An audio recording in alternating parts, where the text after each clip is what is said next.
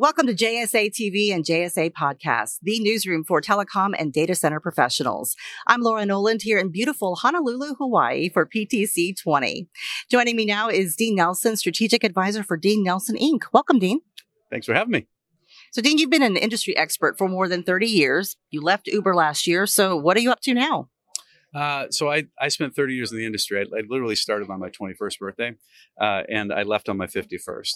So I wanted to go into a different chapter because I'd done eBay and PayPal and Sun Microsystems and Uber and a bunch of things and, and had a really good time building infrastructure all over the world. But now I wanted to be able to advise on trends. And so four things that I'm actually working on within my consulting firm right now is uh, edge computing. That's huge. The uh, data tsunami that's coming is going to really surprise people.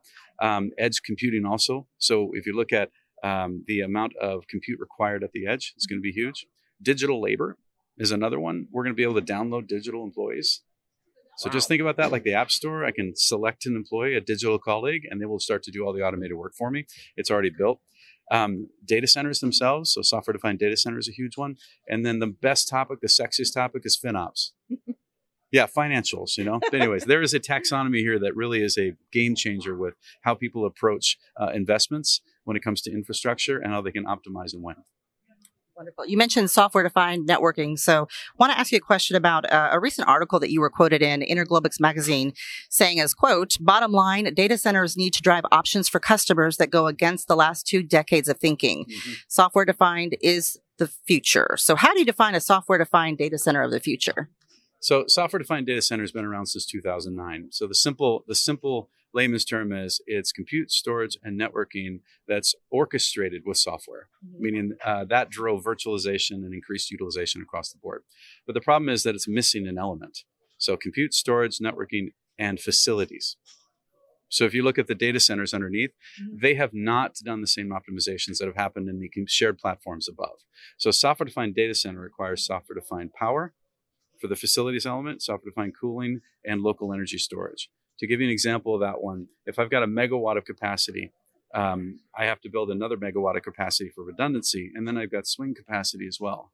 Well, that first megawatt, they usually use on average 50% of it. Hmm. So theoretically, I have 75% of the capacity that's never used in the year.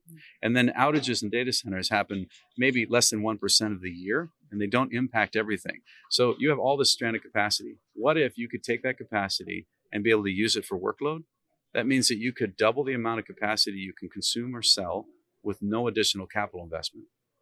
We have to we have to be able to enable software to take control of facilities that will enable those large shared platforms mm-hmm. to include that facility element in. Then dynamically, every data center on the planet will get more efficient. And you are the linchpin pulling all this together uh, with the companies and the partners that that are making this happen. Yeah, the, important the important part for me is that um, the trend here is around software defined data center. Everyone's been talking about it for a decade, but we haven't done anything real when it comes down into the facilities. So I'm championing this because I care very much about the efficiency of our industry. I also know that there is a race to zero right now, stranded capacity. And all these colos and everybody else are trying to figure out how to lower the cost per kilowatt. They're reaching the bottom, the floor, because you invest this one, unless you compromise redundancy and have less redundancy, you're not going to be able to lower it further. So this suddenly opens up where they can increase their margin and they can have more capacity and they increase their resiliency. Well, as we wrap up, what is next for the man and the brand? I know you're with Infrastructure Masons leading the charge there, and then also uh, Dean Nelson Inc.